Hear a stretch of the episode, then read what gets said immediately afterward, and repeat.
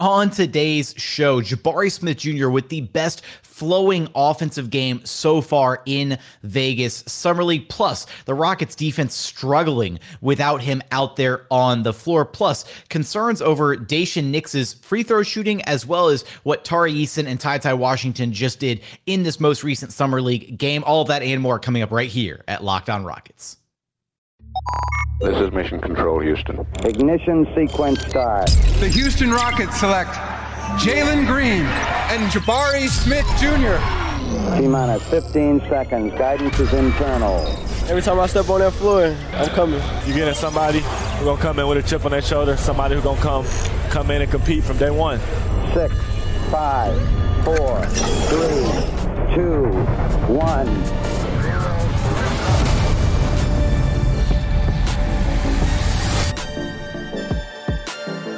What's up and welcome to another edition of Locked On Rockets, your daily podcast home for everything Houston Rockets basketball. As always, I'm your host, Jackson Gatlin, native Houstonian and credentialed media member. I'm also the host of Locked On NBA Mondays, host of the State of the Rockets podcast, as well as the founder of ClutchCityControlRoom.com. Be sure to follow along on Twitter at JT Gatlin and the show, of course, at Locked On Rockets. We are free and available on all platforms, including YouTube. Just go to YouTube, search Locked On Rockets, like, comment, subscribe, all that good stuff. On today's show, I'm going to break down the most recent Summer League game for the Houston Rockets against the Portland Trailblazers. Unfortunately, the Rockets falling final score 85-77. This was a game the Rockets came out of the gate strong in this game. We're going to talk about Jabari Smith Jr.'s impressive offensive performance, probably the best flowing offensive game for Jabari Smith so far in Summer League, his impact on the defensive side of this game, how the Rockets kind of cratered without him on the floor defensively, what Tari Eason and Ty Ty Washington looked like in this game, Daishen Nix and his struggles shooting from the free throw line, also the wacky commentating in this game. We're going to talk about all of it. Gotta say, appreciate you making LOR your first listen each and every day. We do sincerely appreciate you for that.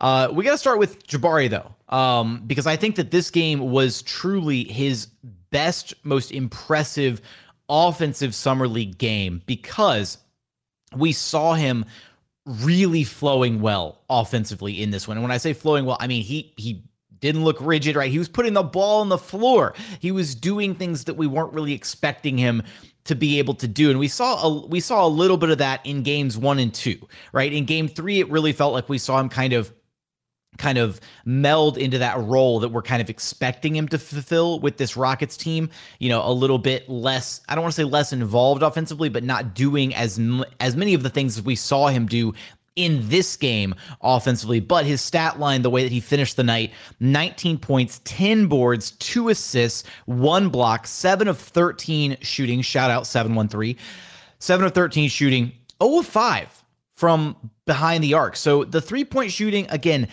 I don't want to make too much of it right now, although there have been some comparisons. The fact that his shot does look a little bit flatter right now than it did while he was at Auburn. Maybe there's some, you know, slight concerns about the distance of the NBA three compared to the college 3-pointer, all that. They've got an entire summer to work on this. I'm not worried about the 3-point shooting.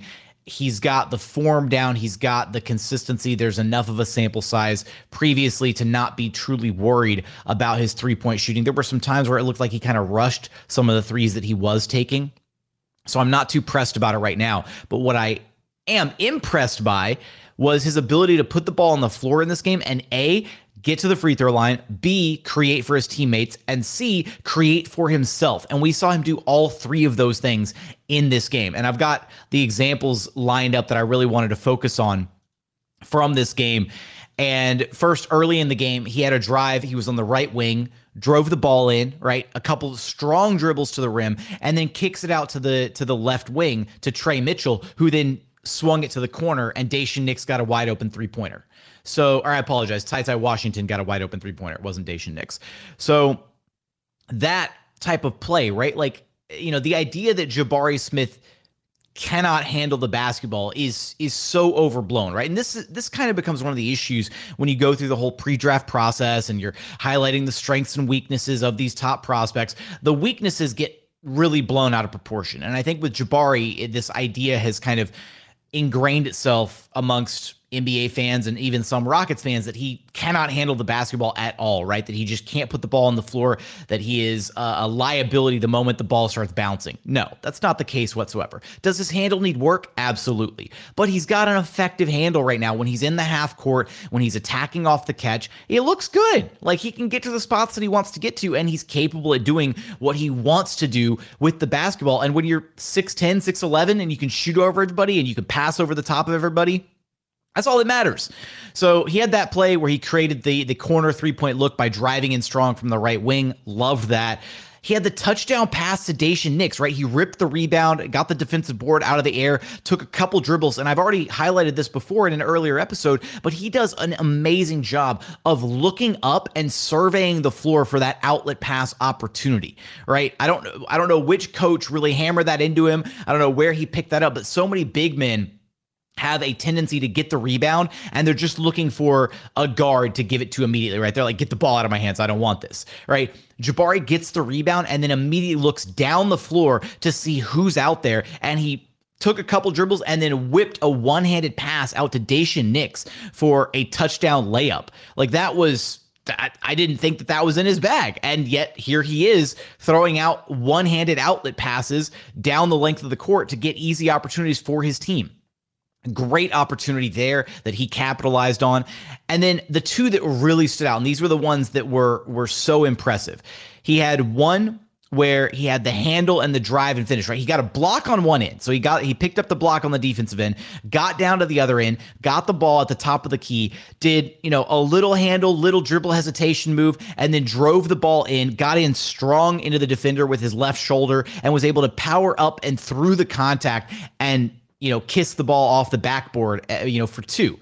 That was a really impressive move, right? Handling the contact, creating his own shot, right? Going off the catch. And this wasn't even really like, it wasn't like a, he's on the 3-point line and he's attacking off the catch. It was, he got the ball. He was in triple threat, opted to go to a couple moves, and then was able to beat his defender off the dribble that way, right? Like, attacking off the catch is one thing. Attacking out of isolation like that at the top of the key and being able to create something for himself, that was entirely impressive. And then the final one this was like the chef's kiss on the game.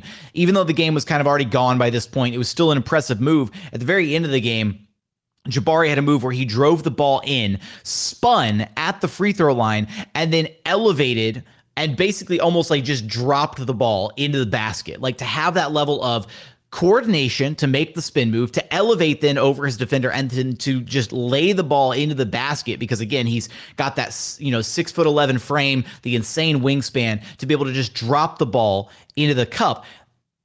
I'm not saying he's like, it looked Giannis-esque the way that he made the move, right? I'm not saying he's going to be Giannis. I'm not, right? That's not the comparison that I'm making here. That move in a vacuum, though, looked Giannis-esque, right? The spin, the finish, all of it. So for Jabari to have that level of self-creation and playmaking on display for his teammates, the opportunities that he was generating offensively for his team, out of this world, right? Because we're not really expecting that at this point. At this point, to see him be able to put the basketball on the floor, and then to not only mention, right, he went 5 of 7 at the free throw line. So he drew a lot of fouls in other situations other than the ones that I named, right? The 4 specific examples that I wanted to run through there offensively. He had other opportunities where he was putting the ball on the floor and, had the rip through move and was creating opportunities where he was getting to the free throw line. So for Jabari to be able to have aspects of his game that are even more than what the Rockets are kind of expecting out of him right now,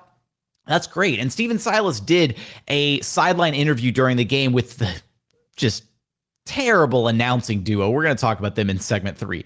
And we're going to talk about hummus, because that's what we taught. That's what we were focused on during this game. We're talking about hummus and all sorts of other wild stuff during this game. No, but Steven Silas did, the little courtside interview with the announcing crew. And at one point, Sam Mitchell, shout out former Rocket Sam Mitchell, was, saying, what's the one thing that you want to focus, have Jabari focus on? That way he's not trying to focus on everything all at once. And Steven Silas just kind of bodied Sam Mitchell in that interview. He was like, well, I don't want to put him into a box. Like, I thought that was hilarious, but that, you know, it's true, right? Let Jabari flourish and do the things that he's good at, but allow him the opportunities to experiment and to try and get better at the things that he's, you know, not necessarily known for, right?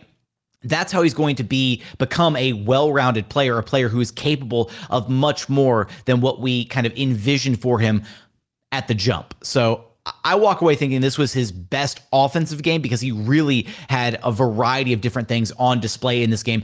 Didn't hit the three ball, right? That's the one hang up on this game for me, is he didn't hit that three ball. If he had sunk even just one or two threes, then this would have been arguably his best all-around summer game. Can't give him that one. I will say it was his best offensive game, or at least his most impressive offensive game so far out of the four that he's played. But coming up, I want to talk about the defensive side of this game for the Houston Rockets. The defense kind of cratered a little bit when Jabari Smith wasn't on the floor. We'll talk about Tari Eason, Ty Washington. We'll get some Daishen Nix, all of that coming up in just a moment after a quick message from our friends over at BetOnline. Because look, when it comes to BetOnline, it's your number one source for all of your sports betting needs and info. Find all the latest sports developments, league reviews, and news, including this year's Major League Baseball season. They've got you for all the fighting odds, UFC, MMA, boxing, you name it. They've got you for fighting odds over at BetOnline. They've even got you for golf, right? If they have it, if it's a sport, they have you covered over at BetOnline. It's your continued source for all of your sports wagering information, including live betting, esports, scores, and more. And right now,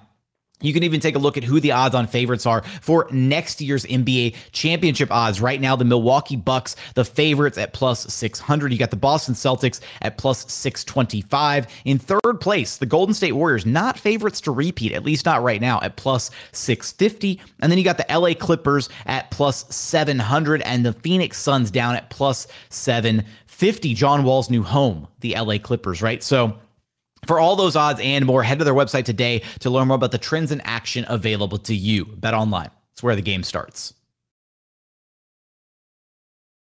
And continuing on here at Locked On Rockets, your daily podcast home for everything Houston Rockets basketball. So a little bit of the game flow in this one, right? The Rockets, I mean, they roared out to a strong start in this game. They went out to a 28-14 lead in that first quarter. It really felt like they were going to have one of those like runaway summer league victories where you're just like doing laps around the opposing team. And they kind of let off the gas a little bit there in that second quarter. And that was the first stint where when Jabari was on the bench, it felt like Portland really started to make a run, kind of get themselves back into the game a little bit. And then the Blazers carried that run over into that third quarter. They managed to outscore the Rockets 22-13 in the second frame and then 27-13 in the third quarter.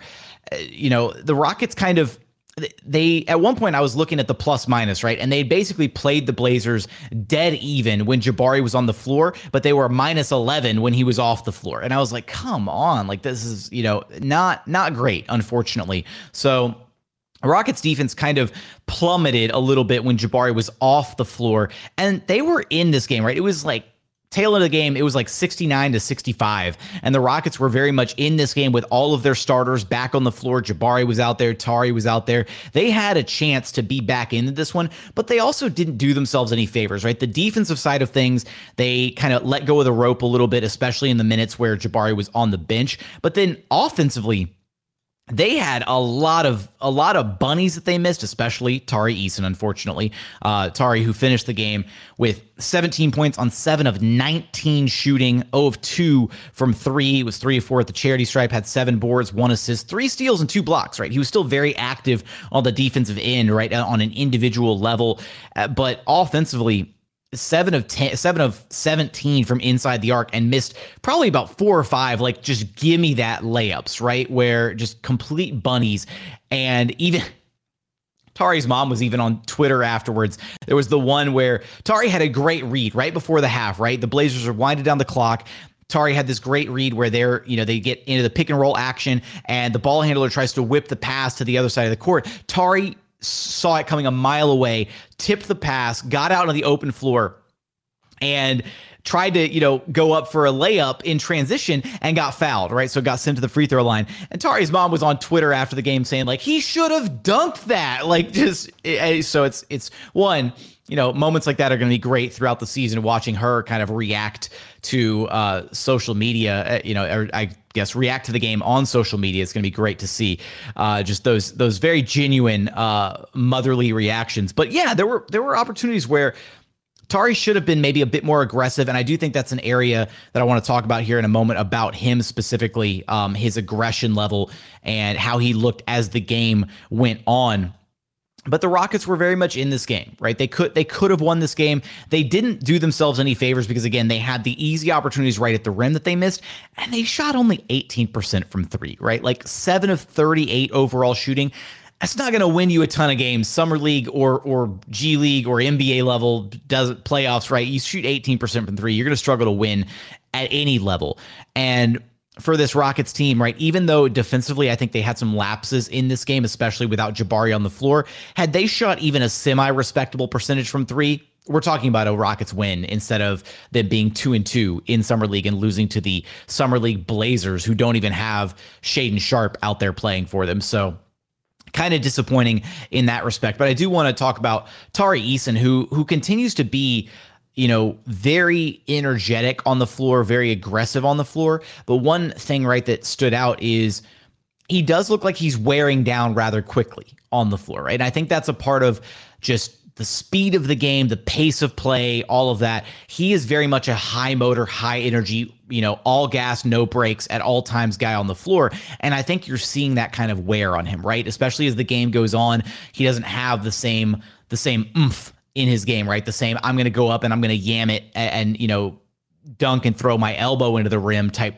mentality as the game's going on, because he's trying to figure out how to conserve energy throughout the game, right? You cannot, there are very few players in the league who can go 110 miles an hour at all times and not be gassed by the end of the game, right? And even some of the ones that can do that, right, they do get gassed by the end of the game. So I do think that with Tari, it's going to be really important for him to learn. And Coach Higgins basically explained this after game one, right? He said he had so much energy in the game that he had no energy at the end of the game. Like, that's how Tari plays, right? He's out there hustling constantly every minute that he's on the floor.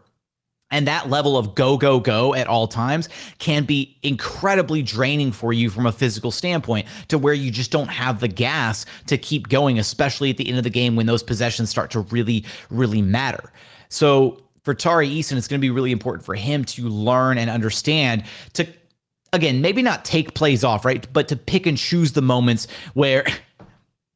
I hate this comparison, right? But to pick and choose the moments where he's got his right trigger held down, right? Like, you're playing 2K, you can't just run around with the right trigger held all the time, right? You're going to gas your player, and then he's going to be useless, right? You're going to run out of that energy, that boost. So for Tari, it's going to be important for him to learn when to have that right trigger held down and when not to, right? When to take some plays and be a little bit more chill versus when to really lock in and let that energy out to impact the flow of the game, be it on offense or defense, right? Because he's the kind of guy that can do it on both ends of the floor. And so in this one, I did feel like if he had, if the energy expenditure had been a little bit different, maybe some of those bunny layups that got missed would have been put back dunks or just straight up posters, that kind of thing over the course of this game. But that's it for Tari Eason. Still another very solid performance from him. Still very active defensively in this game. Had the 3 steals, had the 2 blocks. On an individual basis, I think that when you look at comparatively Tari and Jabari and how they impact the game, I think that Tari right now is, defensively, he makes a difference from like an individual one-on-one defensive perspective, right? You put him on somebody, he's going to be able to clamp them up one-on-one and cause a lot of havoc. And he's got those reads, right, where he's kind of in the passing lanes and he's able to, take some gambles like he did right there at right there at halftime, where he got the tip and got out in transition. I think that Jabari is a different type of defender, where he's still able to kind of impact the game on a one-on-one perspective.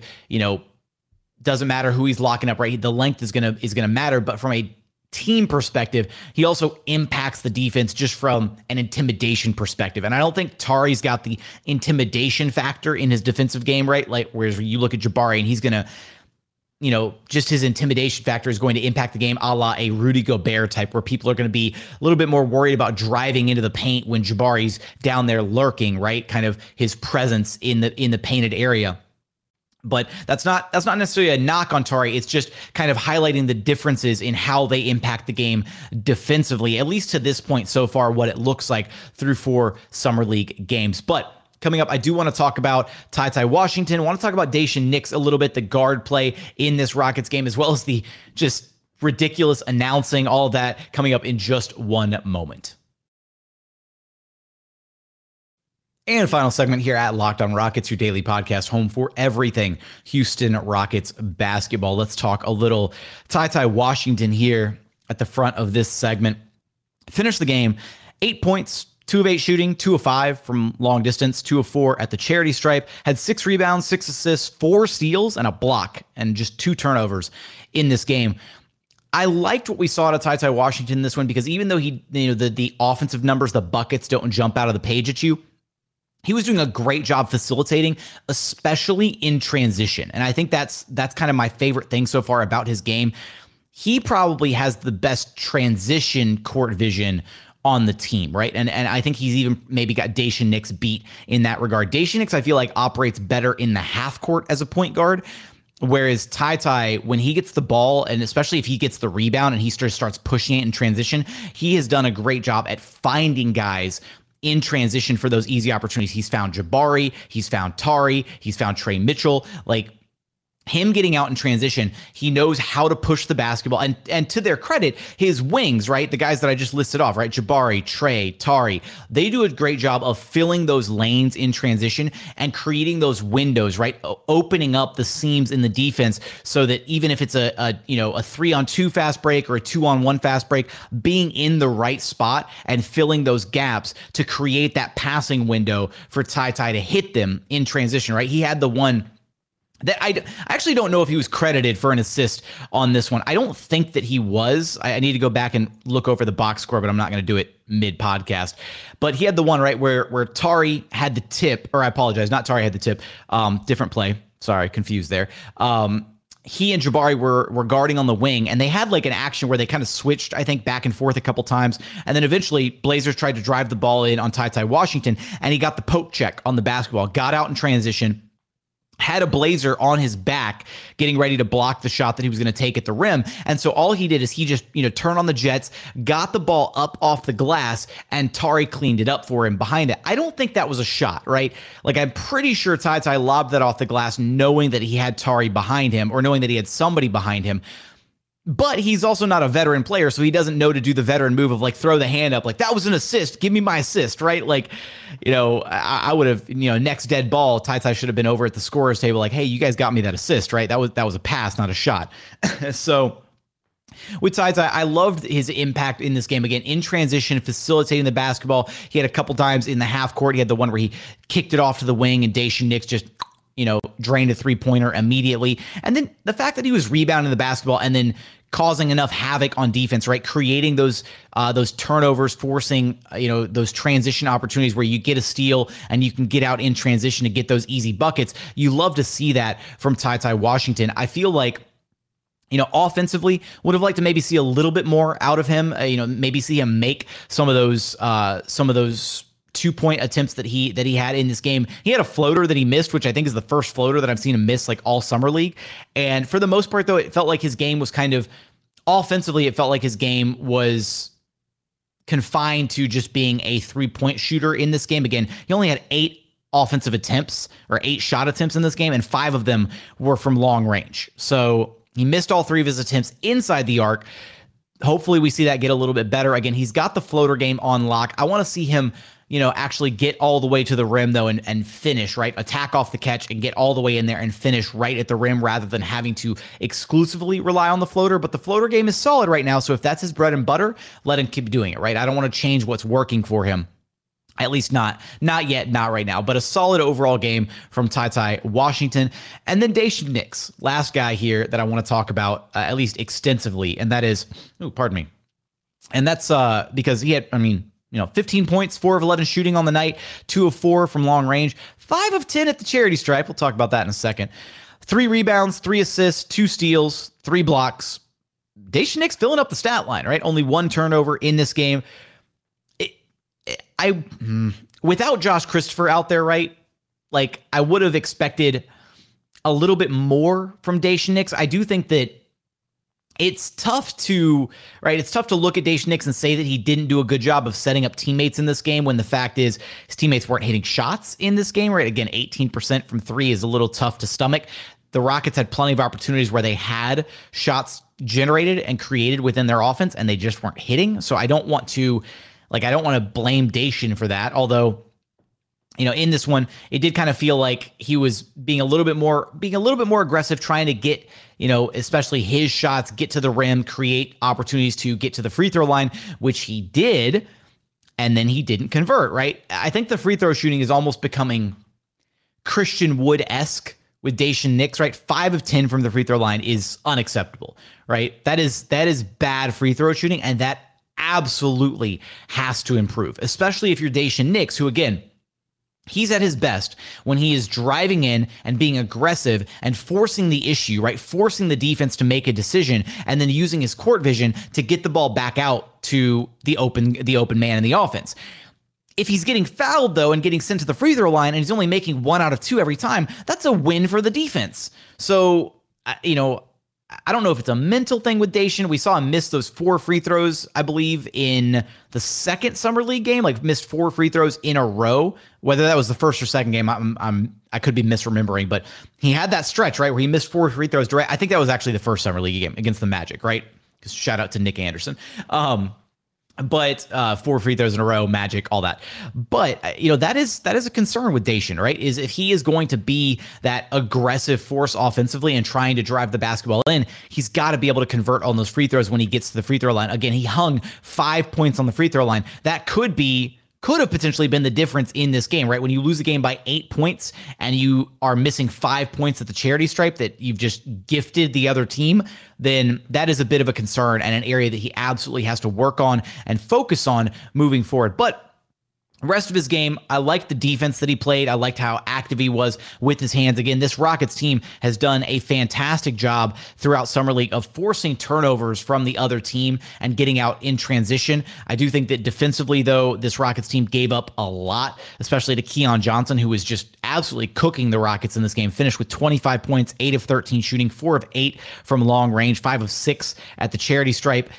You know, Keon Johnson was on another level in this game. And I was actually texting somebody who covers the Blazers, and he was like, yo, Keon Johnson is buns. So, like, if Keon Johnson's cooking you in Summer League, then, like, something's wrong. So the Rockets should not have let Keon Johnson go off this game. Unfortunately, they did. It resulted in a loss. And final thought here on this one. What was that announcing? That announcing crew, Stephanie Ready is usually pretty solid, actually, in the times that I've heard her announcing games before, but Sam Mitchell was atrocious. Like, at one point I was just like, I was kind of enjoying it. Like, oh, okay. Like, Sam Mitchell, he's just, you know, being a little senile and he's having fun. You know, he's not really paying attention to the game. Let him say whatever he wants to say. And then at one point he started talking about the fact that he goes, the one thing I would not let Jabari Smith Jr. do is I would not let him fall in love with that 3-point shot, right? You can't let him fall in love with the 3-ball, not this early in his career. And I was like, what are we even talking about here? And then at one point they went off on our tangent talking about hummus, and they brought Steven Silas on, and it was, you know, a very dry sideline interview because they just, like, the questions were not great. Like, it was just bad top to bottom. It was not a great experience for the viewers. And, you know, not only does G League start shutting down, or not G League, I apologize. Not only do teams usually start shutting down their star Summer League prospects at this point, you know, 4 games in, but clearly they start transitioning away from the prime broadcasting candidates, right? In, you know, Mark Jones and Doris Burke, but they start getting into the B and C and D list tier broadcasters, and it's not a great overall experience, unfortunately. So shout out to the broadcasting team who gave us an oh-so-special experience. Hopefully we don't get them again Saturday when the Rockets play their final game. It'll be Saturday, 8 p.m. Central Time against the Sacramento Kings. Hopefully the Rockets don't shut down any of their players, and hopefully the Kings keep Keegan Murray active. That should be a very fun game if everybody is available. But with that, those are final thoughts from this fourth of five Summer League games for the Houston Rockets. As always, appreciate you for checking out the show. If you haven't done so yet, please consider subscribing wherever you listen to your podcast. That's Apple, Spotify, Google, the Odyssey app, free and available on all platforms, including YouTube. Go to YouTube, search Locked On Rockets, like, comment, subscribe. Remember the mantra, for the house, for the team, for the algorithm. The comments help incredibly. Go comment on the YouTube show. With that, that's going to do it. As always, thank you so much for watching. Thank you so much for listening. And we look forward to having you back right here at Locked On Rockets, your daily podcast home for everything Houston Rockets basketball.